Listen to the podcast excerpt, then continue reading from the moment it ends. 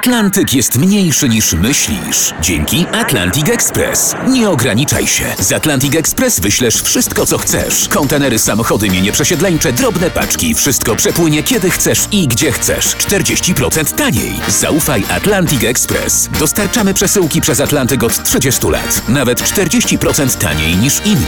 Dzwoń 1 800 775 73 63. Ekspresowo przez Atlantyk. Tylko z Atlantic Express. Rozmowy niezobowiązujące Artura Andrusa. To są niedomówienia w radiu RMF Classic. Naszym gościem jest dzisiaj Włodzimierz Korcz, kompozytor, pianista. Wracam do takich piosenek, o których nie chciałbym, żebyśmy zapomnieli, a być może one nieczęsto były powtarzane gdzieś w jakichś audycjach radiowych, może gdzieś mogą Państwu umknąć, a warto by było, żebyśmy o tych piosenkach pamiętali. Jest taka piosenka Kiedyś byłam lalką.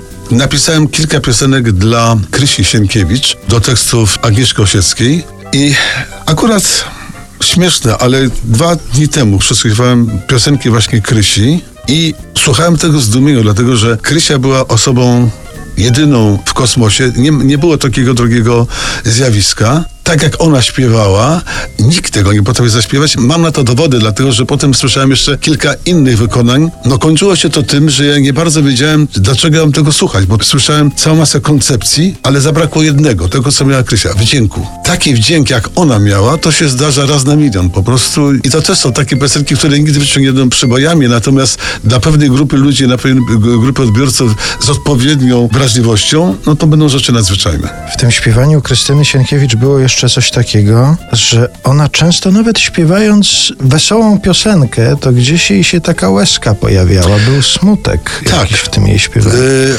bo to była taka osoba groteskowo tragiczna bardzo inteligentna osoba, tęskniąca za czułością i całe życie zmagająca się z potwornymi problemami. Pamiętam, że ona w ogóle całe życie swoje kreowała, szczerze mówiąc. Pamiętam takie mam dawno temu, kiedy po prostu jadąc samochodem, jechała maluchem swoim i nagle straciła wzrok, miała wylew. I ja przyjechałem do niej, przyjechałem do aktorki, która straciła wzrok. Ja pół godziny kulałem się ze śmiechu w tym szpitalu, bo ona opowiadała mi, jak to się stało. To był występ, monolog taki, że ja po prostu płakałem ze śmiechu, a ona opowiadała o wydarzeniu tragicznym w końcu. No, na szczęście skończyło się tym, że ona w końcu jednak widziała, ale na ten czas, kiedy ona mi to opowiadała, to wcale nie było pewne, że ona będzie widziała.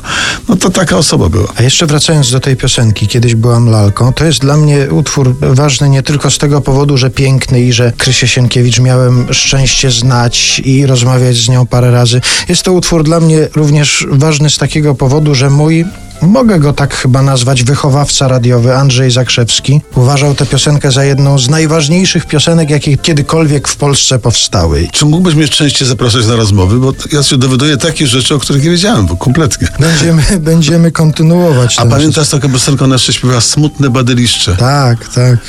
Też oczywiście. Ja piszczę. Ja piszczę. Tak. A potem słyszałem właśnie w innych wykonaniach i to było tak przeinterpretowane, to było milion pomysłów fantastycznych. Ja wtedy zawsze sobie przypominam taką nadzwyczajną uwagę, którą kiedyś dawno temu zrobił aktor Henryk Jóźwiak. Robiliśmy pierwszy w życiu kabaret taki studencki i on opiekował się tym kabaretem, pomagał nam to robić. Mówił mi wtedy i nam wszystkim, że najważniejszą rzeczą jest umieć zrezygnować z dobrych pomysłów. Ja wtedy nie bardzo wiedziałem, co on gada. Czy to bzdura. Jak się ma dobry pomysł, trzeba korzystać. A on wiedział, że nie, że tylko wtedy, kiedy on się nadaje. Ten dobry pomysł musi być wpasowany w całość. Jeżeli ma się za dużo dobrych pomysłów, wtedy całość kuleje. Czy ty byłeś przy nagraniu tych piosenek? Tak. Krystyna Sienkiewicz nagrywała to tak, że po prostu wchodziła do studia i od razu śpiewała, czy była Nie, ona nie miała praca? takiej łatwości.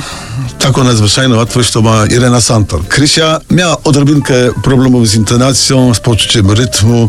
Tak szczerze mówiąc, to kompletnie było nieistotne, jeżeli chodzi później o efekt finalny. Mało tego, ja tam napisałem parę nutów, które ona nie zaśpiewała, bo było za trudne, więc upraszczała sobie troszkę. Szedłem na to w dalszym ciągu, bo wiedziałem, że klimat, jaki ona robiła, to, co ona przekazywała, było ważniejsze od tego, żeby była tam każda nutka, która mi się wymyśliła. I ja mówię, słucham tego po latach, jestem zdumiony, bo to w dalszym ciągu robi takie wrażenie jak kiedyś.